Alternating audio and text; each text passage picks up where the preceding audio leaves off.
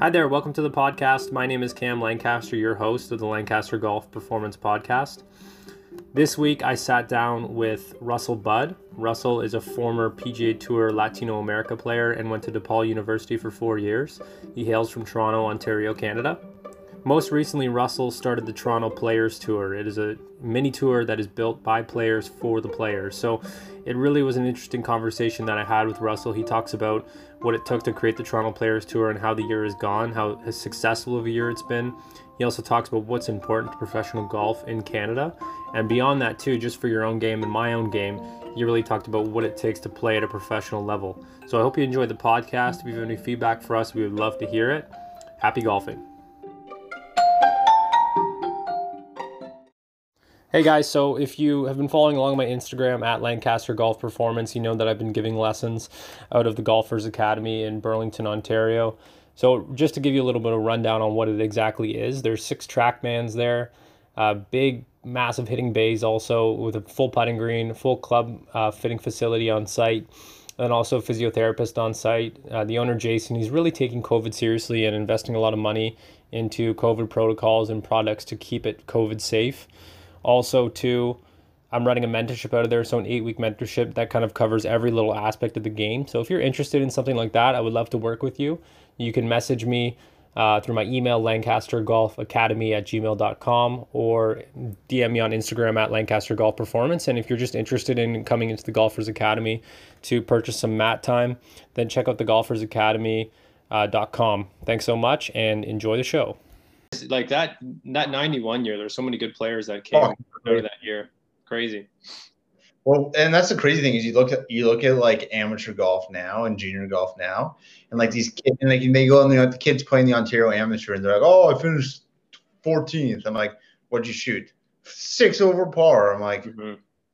like it doesn't doesn't look so good for like ontario golf when you see stuff like that because when you think back to when we were playing and you know it like I, I, I looked up. I don't remember the other day. It was uh, the Craig Allen event, right? Okay. I think it was the Ontario Am in 09. It was like Cam Burke, Matt Hill, Corey Conners, Mac Hughes, like mm-hmm. everyone. And yeah. then the Albin Choi, and then it's like me in ninth place. I'm like, I'm like shit, like there's just some pretty good golfers that uh, you know beat me. Like in hindsight, when you look back at it, you're like, wow, like that. Talk about a stacked uh, leaderboard. Yeah, it was definitely like a Shark Tank. Like there, were, I think there were a lot of guys that, you know, like especially I remember Albin just seemed to be winning everything. Like, and he was, oh, yeah. he was doing it by some big margins too, right? Um, so it's kind of sad to see in a way with uh, competitive golf. I hope it kind of like that's part of my goal is to start to develop like kind of get kids into the game and give them the tools to be able to play the way I saw a lot of people play because I yep. don't think there's maybe the like there's not maybe the access to coaching um, that that people you know.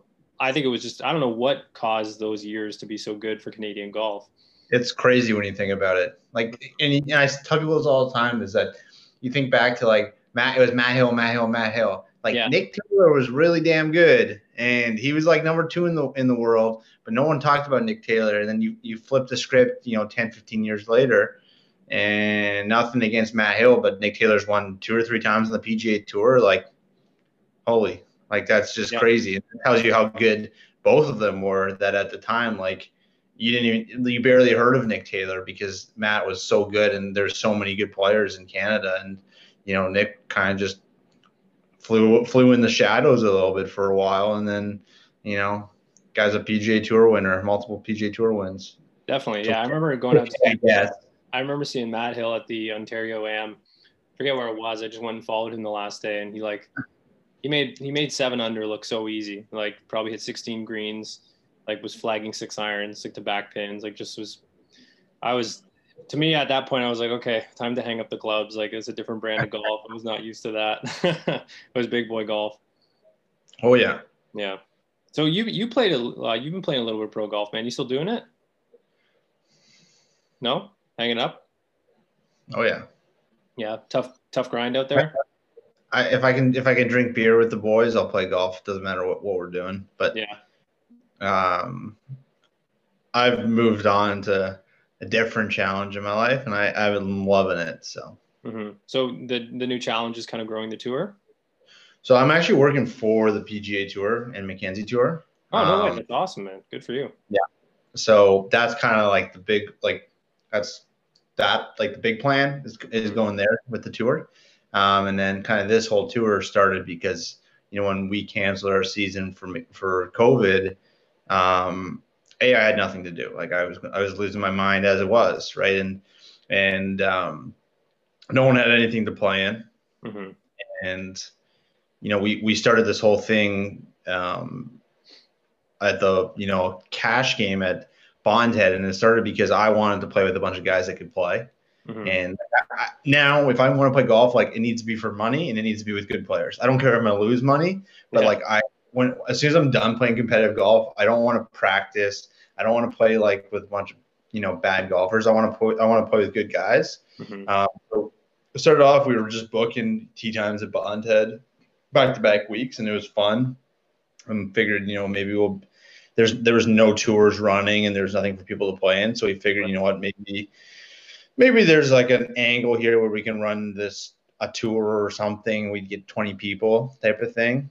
And um, boy, was I wrong because 20 people was not even close to what people wanted. I mean, we we were filling field like our first, I think, eight events we were full. Um, yeah. And even then, it, it just kind of blew up. And then it originally was planned just as, you know, let me let me get by the year, let me get some experience with running tournaments, let me give the players something to do.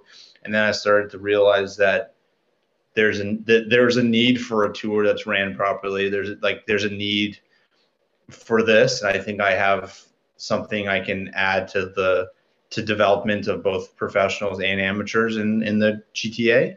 Mm-hmm. Um, and you know, closing the year, will I be back working with the PGA and Mackenzie Tour? 100. percent Like, nice. awesome.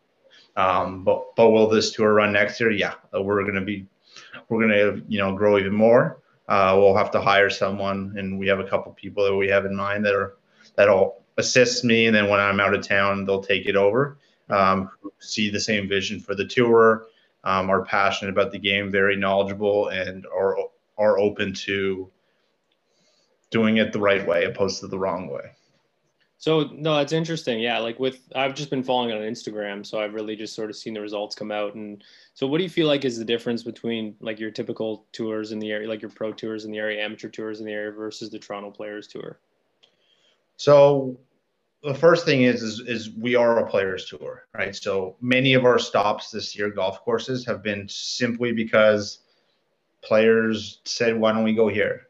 Mm. So, sure, you go. It's for you, right? And I tell this to people all the time.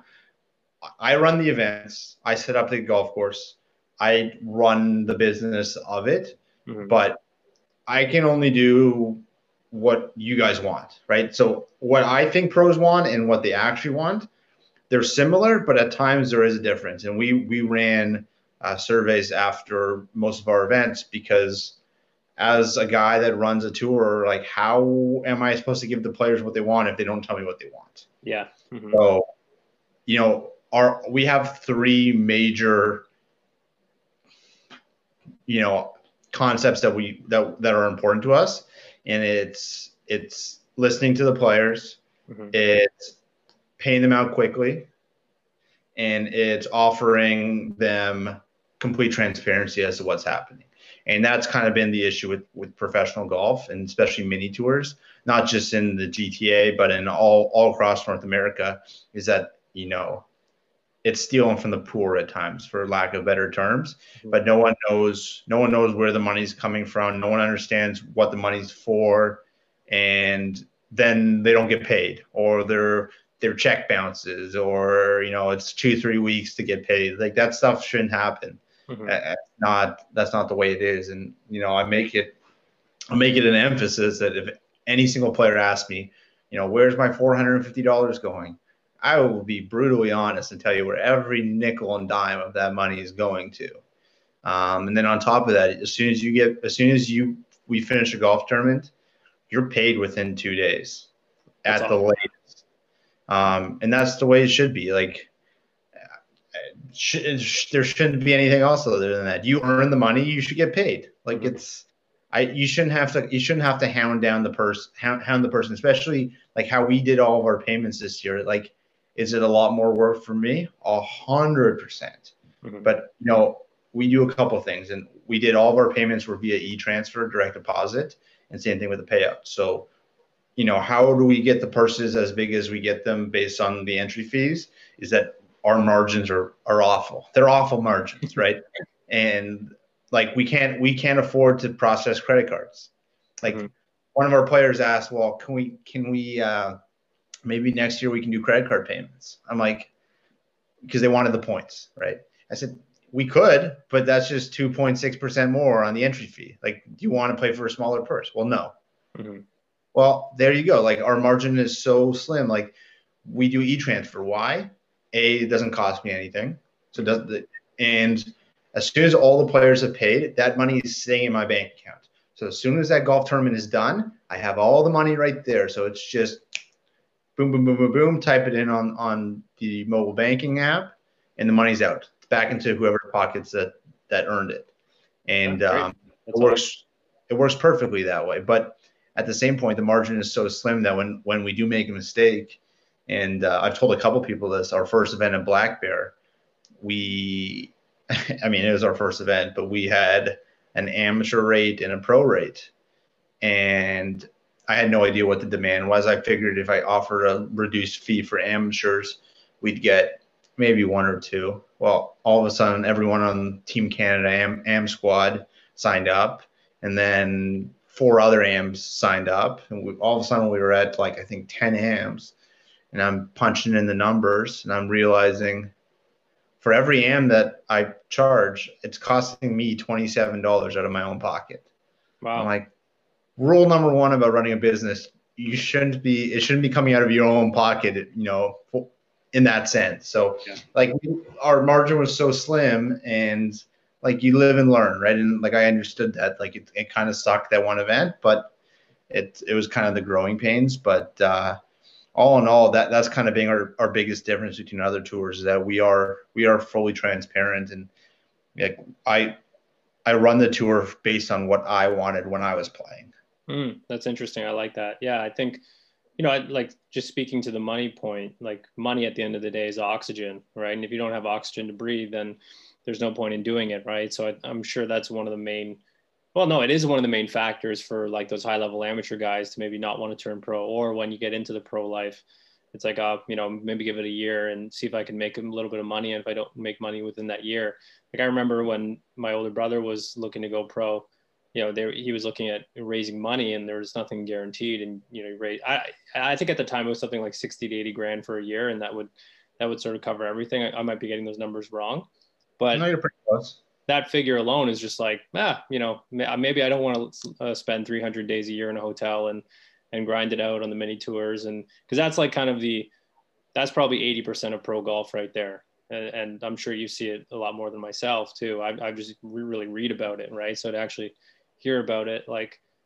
Canadian golf, there's probably, you know, when you think about how much it costs to, to hire a, a high quality coach, how much it costs to, you know, pay for your membership fees, right high quality course. You obviously get some perks along the way, like good guys would get perks, but it's not like unless you really are diehard love the game, it, it's hard to get you know guys that are ascending to the top of the game, and that's why there's probably so far and few between Canadian players at the top level.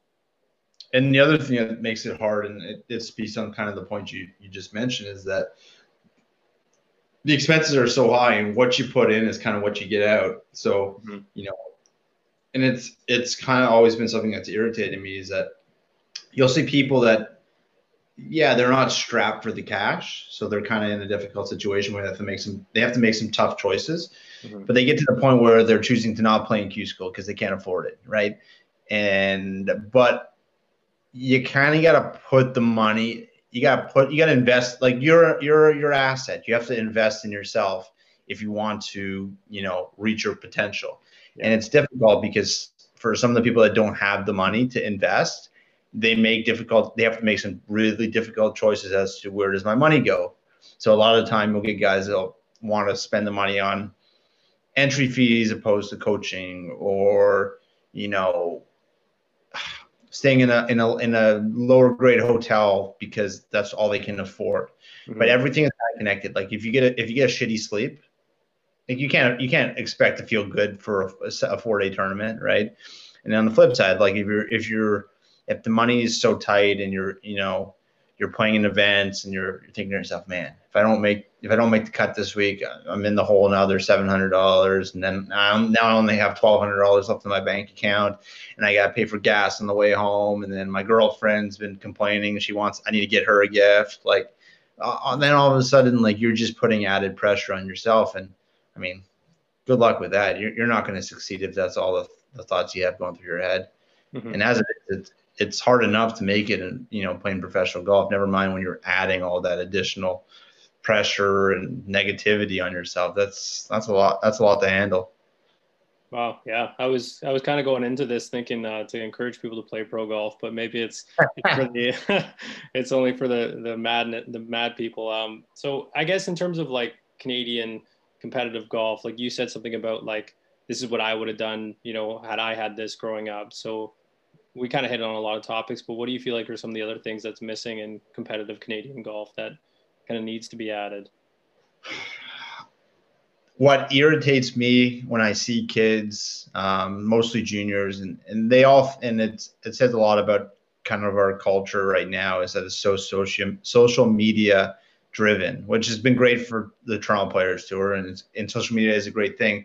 But these, but these kids think that they want to go they want to get division one scholarships because they want to they want to post it on social media and show their friends but they don't truly they don't truly understand and, and they see a lot of they get so much pressure coming off you know instagram and twitter and facebook and they you know they get pumped by some of these like these phenom kids with their golf swings and stuff and and they they just put so much additional pressure on themselves that when you actually sit down, and you ask them, well, why do you want to go? Why do you want to get a Division One scholarship? They don't even have a good reason for it. Hmm. They just, they just, well, because because Johnny did or whatever his, whatever their buddy is, and I think you see some of the scores and stuff that guys are putting up here, and you know, to be honest with you, they're not Division One quality because I think that the idea of how good Division One college golf is in the states is sometimes lost here um, because you know the ebbs and flows of competitive golf in Ontario and Canada. It's all over the place, and we yeah. were talking about it earlier. Like you know, back in the day when we were juniors and I was when your brother was playing. I mean, if you were the 15th ranked Ontario golfer, like you were a lock for for a scholarship. Now, yeah. you know, across the board, you, it's kind of the top is definitely, in my opinion, stronger on average than it was when when I was playing amateur and junior golf. But I think the the median and the average of, of the play is weaker. And I'm not actually 100% sure why that is. Um, I think a little bit has to do with just just the age of the kids and, and how they're grown up with so many, you know, for lack of better terms, distractions. Mm-hmm. Um, I mean, it. I mean, wh- why did I want to go Division One scholarship? It was for all the wrong reasons. I wanted to go experience college athletics at its finest in the states. I wanted to go watch college basketball. I wanted to, you know, experience that. And then once I got down to DePaul University in Chicago, I realized, oh man, it's more to life than just the college athletics. It's the whole experience. It's the education. It's the it's the camaraderie, it's the traveling with your with your team. It's it's so much more to it, and I, I think I think we as a society could be a lot more helping um, of junior golfers to, to reach their goal because I feel like in general we are developing athletes aside from hockey. We do as Canadians a really lousy job of supporting them opposed to the Americans, which jump yeah. through hoops to develop athletes. Mm-hmm. So I think we can, if we can, we don't have to quite go to the level the, that they do in the states, but if we can at least close the gap a little bit and, and invest some more money in, and more money and resources into developing our athletes, I think it's it would be fantastic. Yeah, it'd be nice to see some sort of you know like Division One or two scene come out of like actual Canadian universities, right? Like that. That's obviously would probably be a far ways away. Now it's interesting you said about like the social media complex that kids have nowadays, and it's um, it's something that like even myself, I grew up grappling with, but social media wasn't really around, and it's more just that kind of getting caught in the validation loop, right? And like it's it's what Tiger always talked about when he what his dad would teach him. It's like, are you playing for yourself or are you playing for someone else, right? And I think a lot of times we're caught in this. I I even find you know me putting stuff up for my social media stuff for Lancaster Golf. It's like, okay, am I am I posting this because I, I think it's it's actually the correct knowledge, or am I posting it because it's going to get you know more people watching it, right? So it's it's always I think anytime you start to do things not for yourself in the game of golf, you get burned pretty quick, and which parallels to life. So, yeah, hundred percent. And for me, like when I was playing, like by no means is my golf swing the prettiest golf swing in the world. I'm I'm a I'm a a perfect example of a guy that's got average talent, but has a you know, I'm a grinder. I figured out a way to get it done, mm-hmm. and I think that more than anything right now in, in amateur golf that I've seen is a complete lost art. You get these kids are so, and I'm going to blame you as a swing coach for this. Okay. But sure. it's, uh, everyone's so swing oriented. Everything is golf swing, golf swing, golf swing. And that's a great, you need to have a golf swing. But as soon as you get in, in a, in a competition and get in, you know, in, in the fire, like you hit a bad golf shot, you can't be thinking about the golf swing, and that's all I see now. And these kids, they the they look at all these golf swings and how beautiful they are, but and then you play with those guys and they shoot 77, and you're like, right. that's such a beautiful golf swing. Well, unfortunately, the beautiful golf swing is not playing golf. You still got to figure out a way to get the ball from point A to point B, mm-hmm. and that's kind of you know always been a driving it, it, always got my my engine going is when I would play with a kid that went to, you know, Oklahoma State or some or Florida, and you know I grew up knowing who this who this kid was, and you know he's got an unbelievable golf game, and he'd go out and shoot 72 and I'd shoot 67 and just slapped it around the golf course. yeah. Like makes me, and that's just that's kind of who I am, and I think.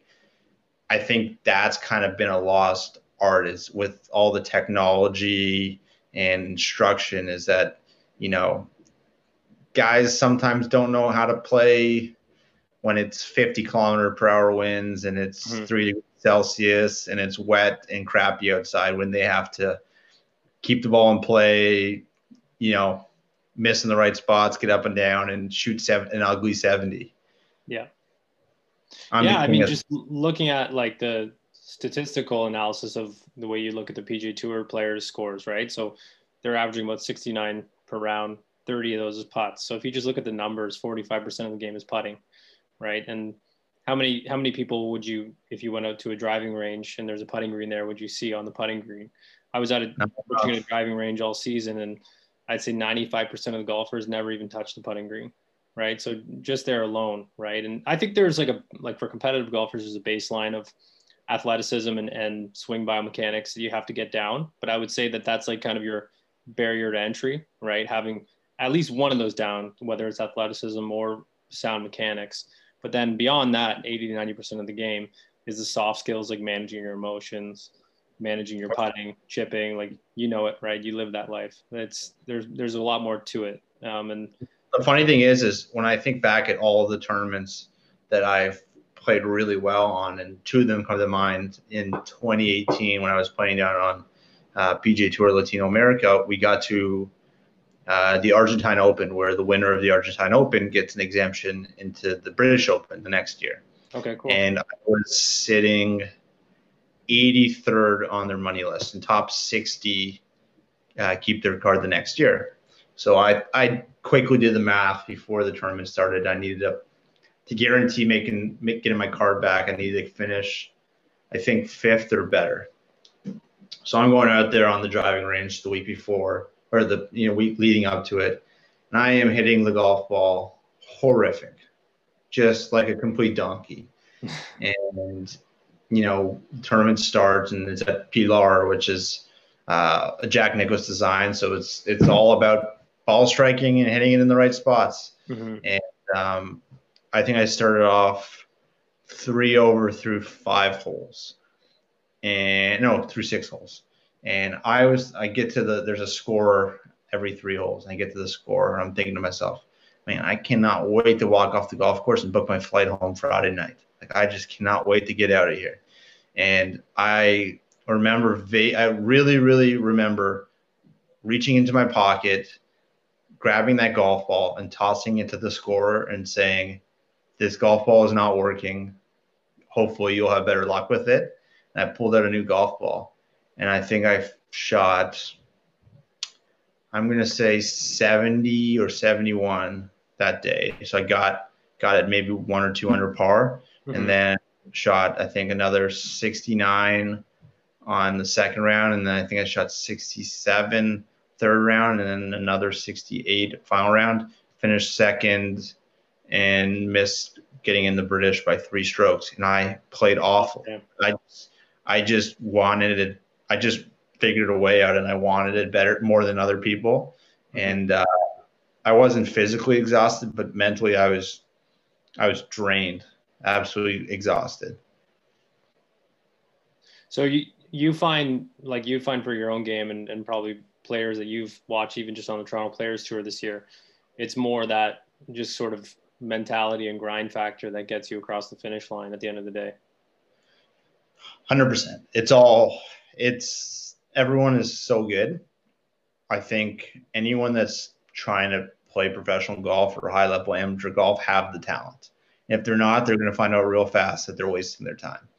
But if you don't have the correct attitude and mindset, you're you're toast. And I said this uh, last night in uh, our weekly segment that we do.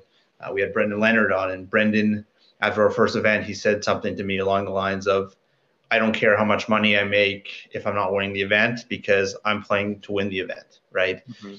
And there's and that was that was our first week, right? And there's no there's no surprises that he led our money list. Like when you have an attitude like that, where you're you're just you're not concerned about you know cashing a check or making 50 bucks here. You're you're playing golf to win, and that's his mindset.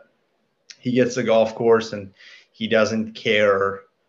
Oh, I oh I don't like this golf course. The greens suck. Blah blah blah blah blah. Like those are those are that guy's never winning the event, right? Mm-hmm.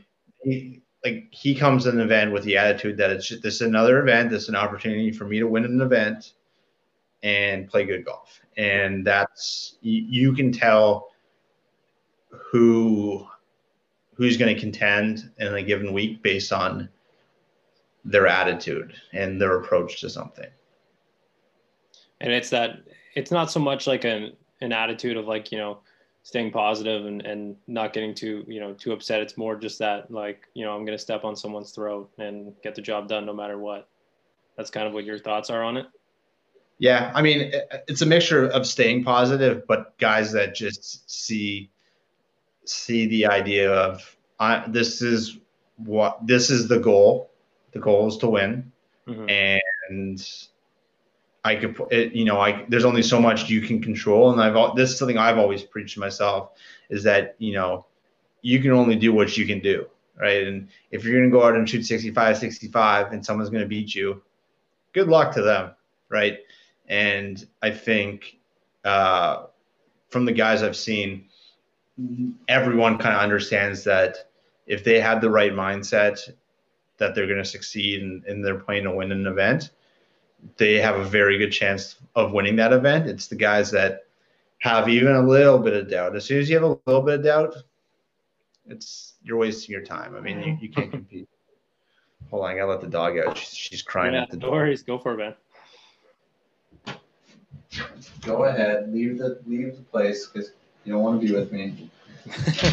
what kind of dog do you have? Black lab. Oh, beautiful. I've got like a lab kind of like boxer mix, but labs are great. Oh, they're the best. She just she like my wife went into the bath and she said she was sitting like because it goes or back three rooms or bedroom, uh, bedroom, bedroom, bathroom. So she was kind of sitting outside because we both had the door closed and she was just whining at the door, so I let her in. So then I guess my wife got out of the bath and then she heard her and then she was just flipped around and was whining at the door again. uh, I know that. Um, so So let's kind of talk talk to me about like the the kid, the typical kid we were talking about earlier. Even if you're maybe talking to myself as a junior player, someone who's kind of caught in that validation loop, like the Instagram player who's really concerned about their swing. Just from a habit standpoint, like what are some of the things that you know you would recommend for them to do on a daily basis to kind of get to the level of golf that you see and you've played in your past? Play as much golf as possible. Mm. Don't sit on a driving range for 10 hours a day beating golf balls because that does nothing.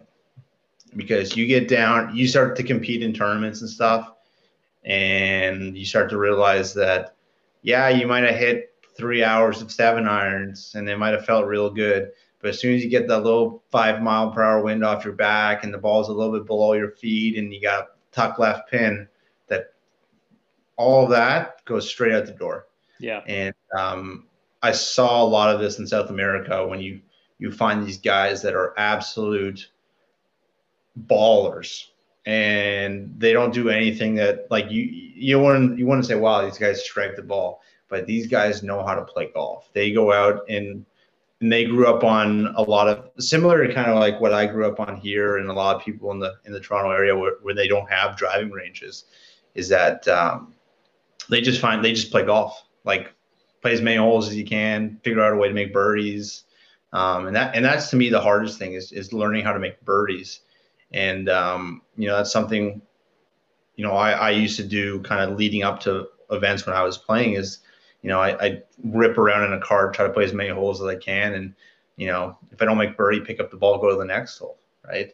And that had to do with the fact that I was a good, I was a good grinder. I had no issues making pars and getting up and down but at times I struggled to score the ball.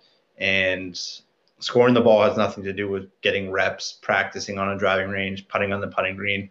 It's it's purely making birdies and practices, and that's the only way to get up there. And um, I mean, we used to play like the front tees at school. I go up as far like front tees, five thousand yards, try to make as many birdies as you can.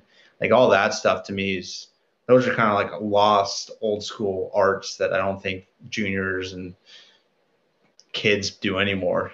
I think they're all so concerned about going in the back and playing it as hard as possible. Like, yeah, it's it's good, but you know, you got to learn how to score the golf ball. That's the hardest part. Mm-hmm.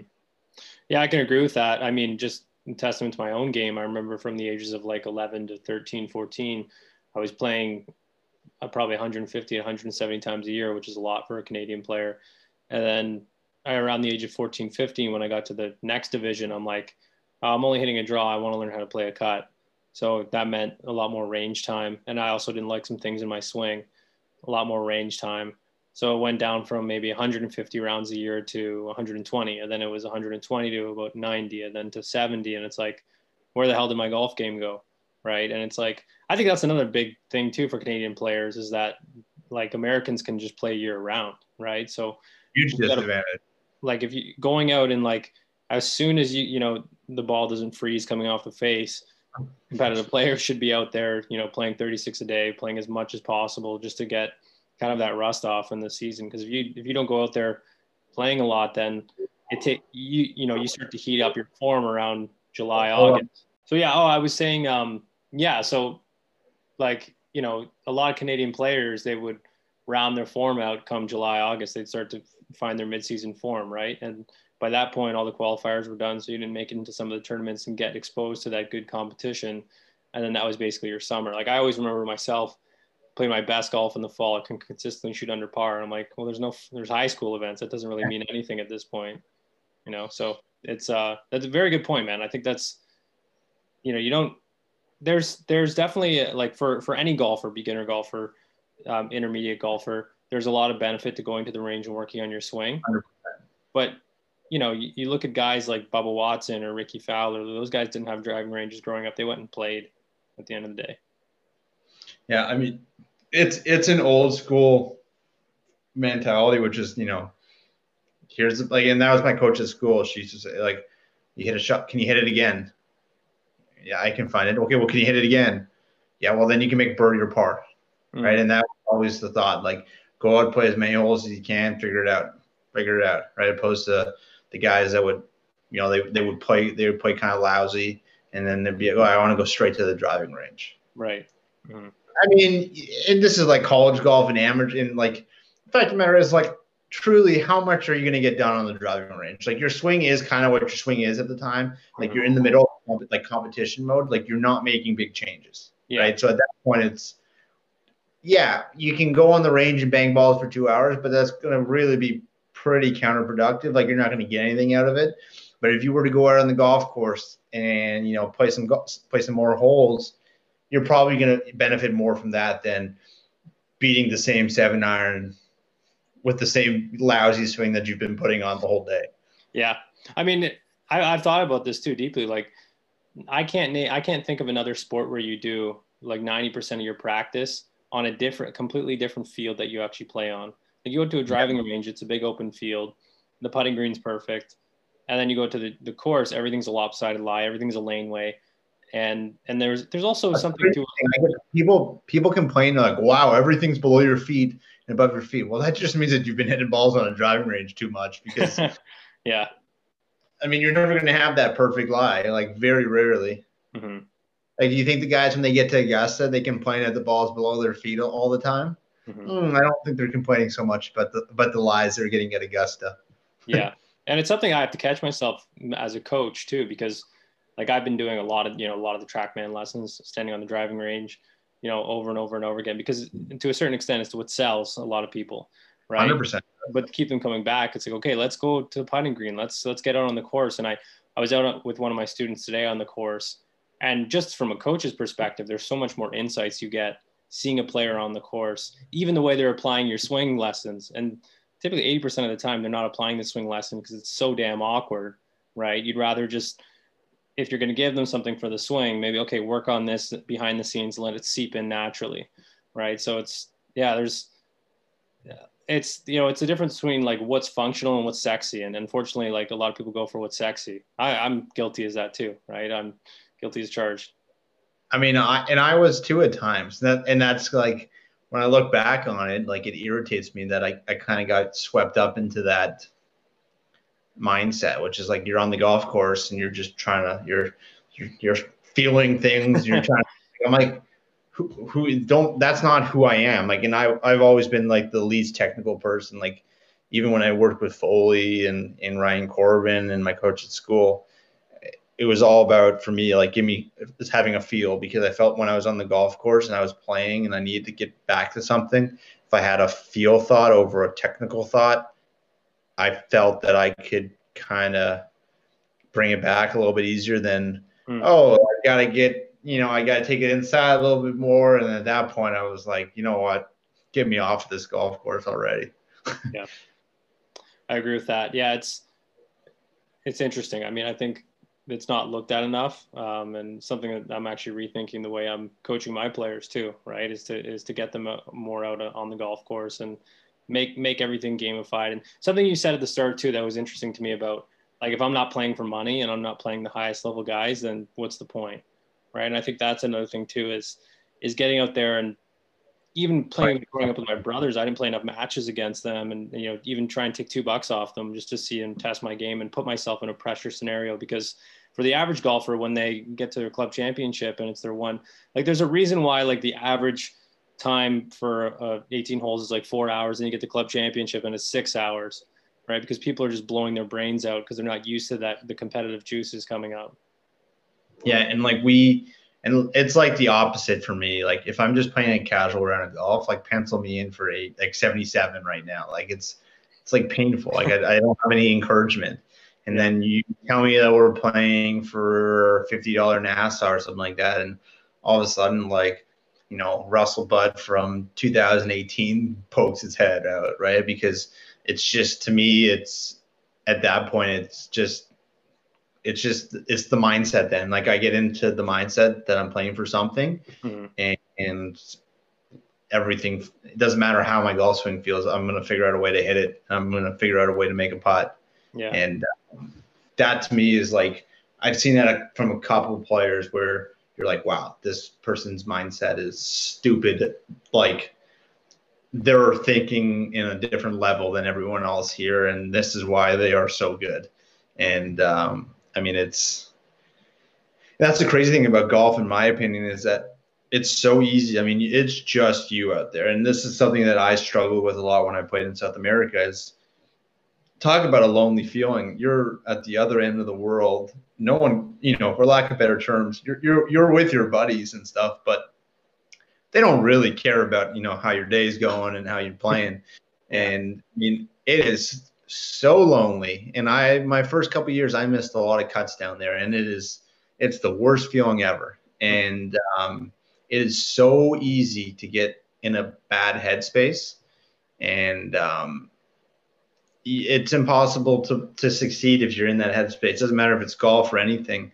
And I think as golfers, it's way easier to think negatively than it is positively. And so much of what we do and what I've seen people that have succeeded um, has to do with the fact that they have a positive attitude and, and they understand um, what drives them, what they need to do to succeed, and brings back to our point about what what I see in juniors. It's and this is case in point is that I don't think that they understand that they can do they can do something differently than their friends and everything else. But what what makes you, Cam, succeed and what makes me succeed are two different things. And what how I have to think and how I have to do stuff is different than how you have to do it. And I think with so much pressure around them, a lot of juniors just see it as if if uh, Jordan Spieth does it this way, well then that has to be the right way, right? Mm. And not everyone there's there's one Jordan Spieth. You don't have to play golf like Jordan Spieth, right? And you're right. probably not going to play golf like Jordan Spieth. Mm-hmm. But there's there's different ways to attack things. There's a different there's different ways to think about things, and there isn't one correct way. No. And you kind of have to really find which which way kind of reflects your personality and what you want out of golf. And it's a lot of the time it takes people years to do, and took me a lot longer than I was hoping to figure it out and now I'm not playing golf anymore. So it shows. yeah, well, there's there's that development curve, right? Um, and you're right about you know everyone trying to find their own way. I always copied Tiger growing up, which was probably the worst thing for me. I was nothing like like the way Tiger perceived the game, but I read everything on him. And and then when I recently I've been discovering a lot of the way Lee Trevino approached the game. I'm like, yeah, that makes sense to me. You know, like going out and just kind of like hustling it and you know playing everyone in this club for money matches and getting good that way. And and to me, that's like I'm the type of player where there's a lot of players that way they play their way into form as opposed to oh everything looks perfect now I can take to the golf course right so it's there's there's so many different ways to approach it and you're right it's about finding your own way. Just you know again it parallels to life right? It's finding what works for you. There's no you know there's no path that's that's cut and dry right? So yeah um, sure. curious man so what's your we kind of talked about at the start what's your future vision for the toronto players tour? Like where do you see it going in the next couple of years? Um, I'm sure you're still kind of reflecting on what was in 2020, it being a pretty wild year for you. Yeah, so it um, kind of what we what we had imagined the season being and what it ended up being was very different. We had a lot. Kind of my vision was uh, more single day events, kind of two three days a week, mm-hmm. um, and kind of real quickly that the players didn't want that as much. They wanted some one days, but they wanted more multi-day events. So we started doing a lot more multi-day events. I think of our last seven or eight events, I think they were all but one were multi-day events, and they worked great. Hmm. Uh, and then you know, moving forward into next year, uh, we're going to expand outside the GTA even more because I feel like um, as a developmental tour, what my goal is is to get players ready for Mackenzie Tour and Korn Ferry Tour. And I think so much of that has to do with routine, um, but more or less the whole lifestyle of traveling to an event, playing a golf course on a consistent basis.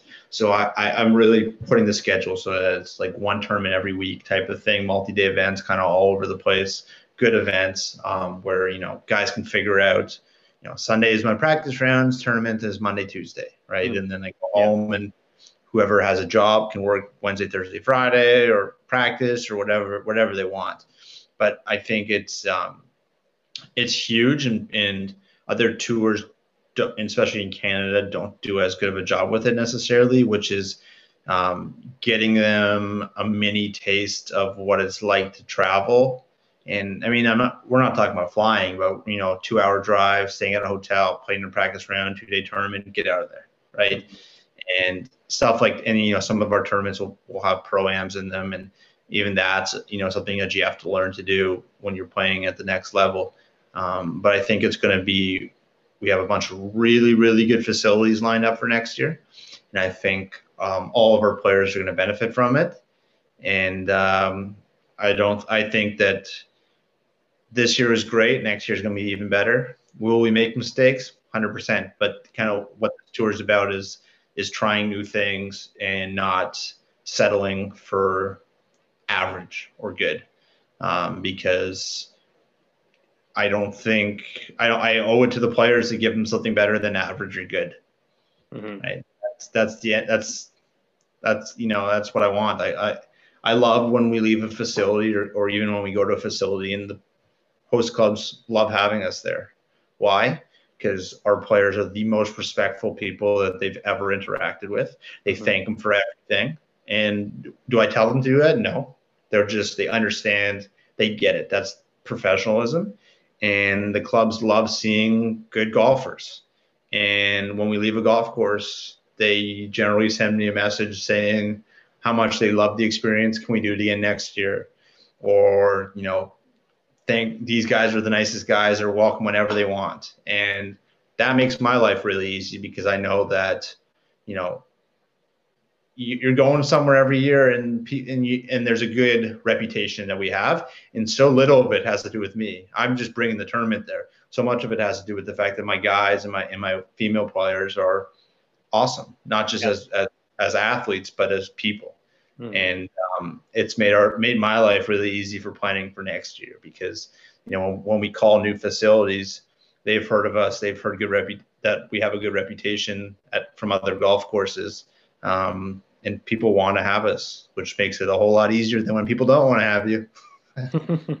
no, man, it's very encouraging to see. Like, I'm happy to see that the legacy that came out of the years we played junior competitive golf that's they're still it's still going forward right? I think it's at the end of the day it's what canadian golf needs and i think there has been a lack of leadership from you know from from people that were developing the game in canada.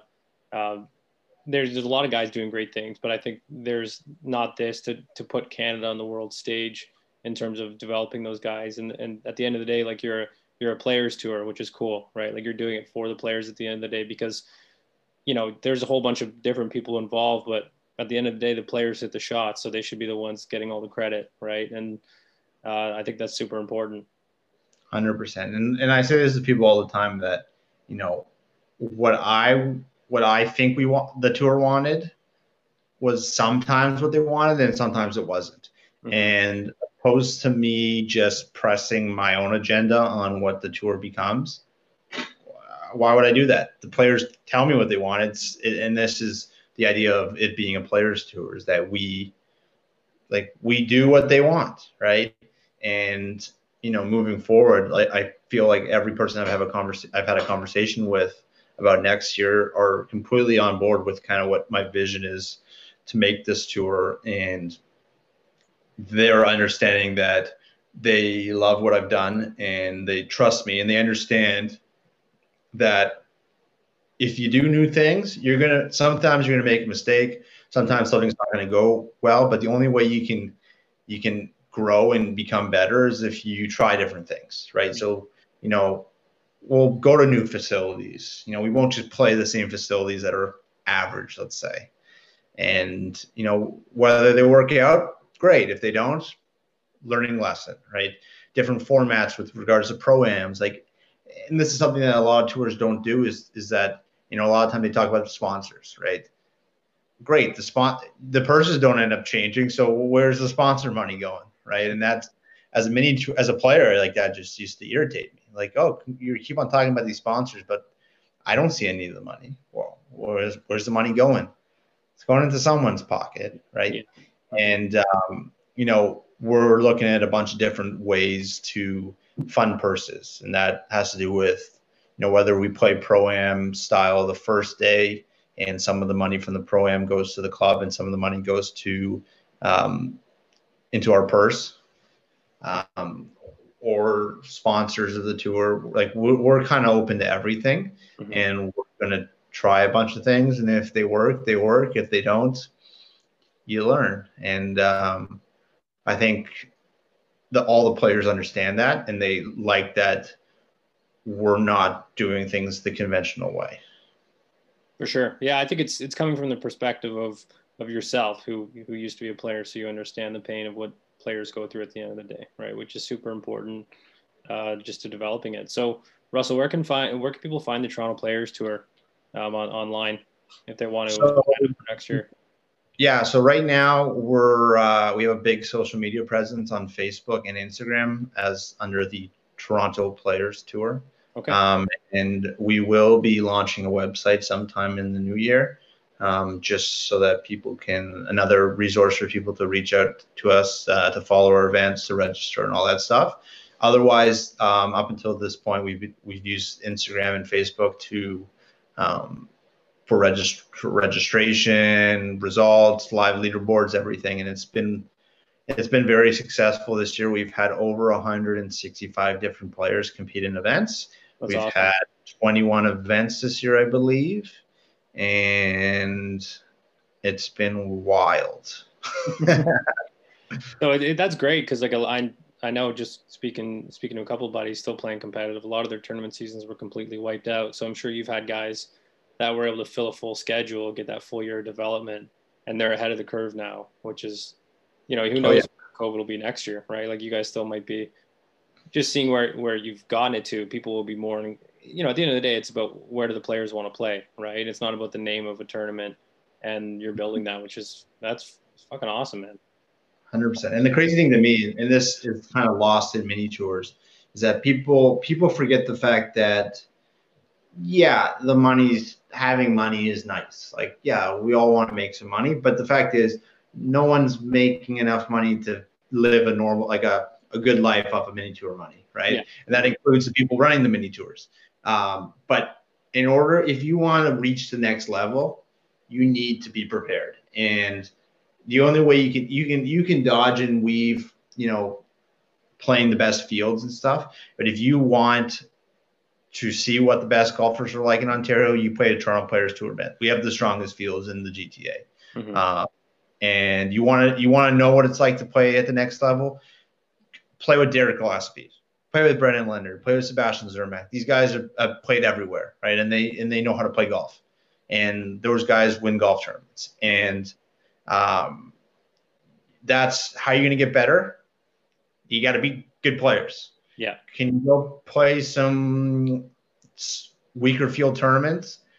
Yeah, you, you can. Can you go make a little bit of money? Yeah, you can. For your development, is that going to do a lot for you? Probably not.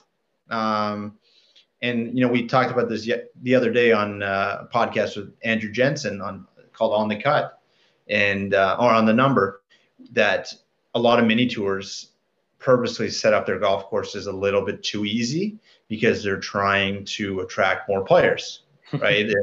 like, you know, whether it's your assistant pro that gets a Tuesday off and wants to come play the golf tournament. That's doing the, the players that that deserve that are trying to you know make it to the next level a disservice because you're not allowing them an opportunity to really grow and experience what they're going to experience at the next level. So that's the issue. And then they get to the Mackenzie Tour, they get to Korn Ferry or Latin America or China, and they lose their card right away. Why? Because they, they haven't seen pins tucked back there. They haven't seen the golf course set up the way it has been. Mm-hmm. Why? Because they've been used to playing mini tours where the pins are seven from the left and 12 on the green, and yeah. you know they're hitting wedge in, right? And it, it, I was guilty of it when I went down to South America. My first three years, I lost my card. Yeah. And a lot of that had to do with the fact that I wasn't prepared for it. And a lot of American mini tours do a pretty good job with running events like a normal tour event would, was set up in the in the style. But I had never experienced that up here, and I got down there and it it beat me up until I started to you know learn. And you know this year's kind of been my one of my goals has been to prepare my players, and it was kind of cool with the with the Mackenzie Tour running the four Canada Life Series events in Victoria and uh, in Caledon, just north of Toronto, is that I was kind of able to see, you know, the byproduct of what we ran here this year is that did did I get some of my guys prepared for those events, and everyone that had played in them um, said that 100% that they they noticed a lot of similarities between how the courses were set up on the Mackenzie Tour uh, mm-hmm. to what we were doing, and they they learned it. And actually, Brandon had men- mentioned yesterday night that um, his first few events he played on our tour, he just wasn't playing well, and a lot of it had to do with the fact that he wasn't playing the proper way. You know, he was missing in the wrong spots. He was doing everything that when you're playing a golf course setup that's a little bit too generous allows you to do. And he finally won his first event at the Quarry. I think it was second week of July. And he's like, I finally started to figure out that, you know, maybe I'm not supposed to hit it at the flagstick. Maybe I'm supposed to hit it five feet right of it and a little bit short of it. Yeah. And you start to you start to really learn about what how to play golf opposed to just shoot the number and hit balls at the stick. And I think uh, a lot of our players benefited a lot from it this year. And I've I've seen some massive changes. So Selena Costabile, I mean, she she got the the worst situation. She earned Symetra Tour status, and essentially they put her in a situation where she had nothing to play in this year. Right. So she decided to come out and compete with the guys, right? And she went out at one of our one day events and shot 63. Okay. And she's playing from 6,400 yards and she won by four. That's pretty impressive. And, yeah. And like one of uh, Mark Hoffman was telling me that the 16th hole at Watson's Glen is this 460 yard par four dead into the wind. And I think her tee was a, was 440 yards. I should never have had her team playing from that far back. And That's Mark, like a 520 par four for a guy. Yeah, yeah it's ridiculous. and Mark's like, she had a three wood to 20 feet and then she canned a putt. I'm like, awesome. Yeah, like and in and she, and she's told me this, and other people have told me this is that they that they appreciate it. But like, I get so much enjoyment seeing how much better she's gotten this year from learning to play with the guys, mm-hmm. and and it has to do a little bit with men's to women's golf that you know you got to be men male golf you got to be a little bit more aggressive than female golf and she's learned that and she said a couple times that she was just aggravated because she missed making a check by one stroke. She shoots 200 par for two days misses a check right? And then the next week she goes out and she does the same thing. And then the next week after that she makes she makes a putt on the last hole to make a check and she shoots four under par right? Right. And stuff like that is how you want to know how you get better? You you have to go through that. And um, you see i've seen some massive uh, growth in our players this year and i'm expecting a lot of them to, for uh, some really big things next year. That's unreal man. Yeah and, and even for the kids who are like you know 16 to 21 years old maybe pre ncaa or in the ncaa i think that's another thing too is you play a lot of you know cute golf courses 62 to 400 500 yards in junior tournaments and then you go to a big boys course like 73 400 yards in 10 degree weather.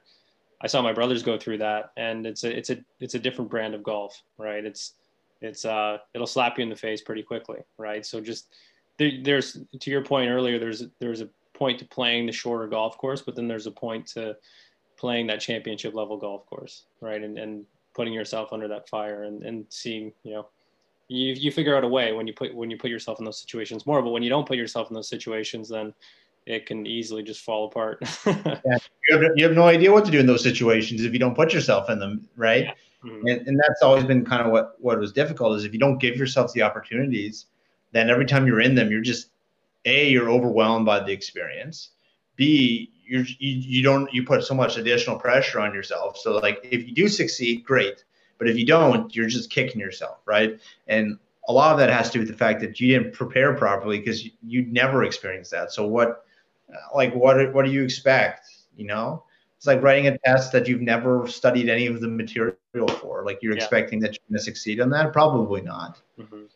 Especially if you think about, you know, uh, across the board. If, if you're playing against guys and this is what you know when I when I played at the RBC Canadian Open in in 2018, like I was so excited. Like I I probably didn't. I was probably my heart was pumping like the whole week, and like I'm trying to make the cut, and these guys are trying to win a golf tournament, and they're so used to the everything, the whole experience. Like I'm not. That's why guys that make you know Monday qualifying to tour events generally don't make the cut that often. Mm-hmm. Why? Because they're just not they haven't seen they haven't been in that experience as many times as the other guys and it does make it a lot easier mm-hmm. and how do you get better at it you just put yourself in that in those situations more often and you hope to learn from it and if you don't such is life you, you gave it your all and i think uh, a lot of our players have understood that this year that you know there's more to golf than just shooting numbers and you know giving themselves the opportunities and taking something positive out of everyone. And that's one thing I think a lot of junior golfers don't do well is that they they're very difficult, very hard on themselves, and yeah. they don't they don't they don't take positives out of every round. And you know there are always positives. You just need to understand um, where they are. And sometimes a positive could be a negative. You know, if you had a really bad day and you know you just got beat up by the golf course. Maybe the positive is you finished the you finished the day. Yeah. Right. Mm-hmm. And sometimes they can be so so small, but they make such a difference in the long run. And I, I think a lot of our players, um, even on hard days this year, I think they've understood that there's something positive to take away from the day. Yeah, it's, it's the con- it's the constant process of having to reframe everything, right? Like when something doesn't go your way, it's it's almost like the the Jocko Willink approach. Like you know, if something goes bad, you say to yourself, "Good, okay, let's move on. Let's let's do it better. Let's do it a different way for the next time," right? And oftentimes, you know that that snap hook you hit on the second or third hole can be the end, or you know, a bogey stretch can be the end of you.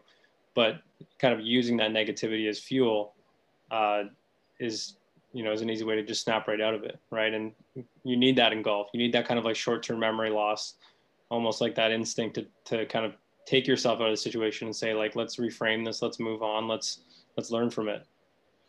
Oh yeah. Trust yeah. me my wife will tell you about my short-term memory. Yeah golfers need yeah that's why you're a good player right?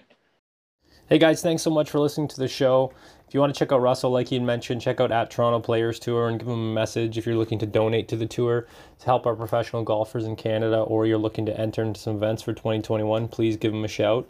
Also, just like I mentioned before, if you're looking for some TrackMan lessons or some online lessons, please email me at Lancaster Golf Academy at gmail.com. Best of luck with your game. If you have any further questions for me, please just throw me a message uh, on our Instagram at Lancaster Golf Performance.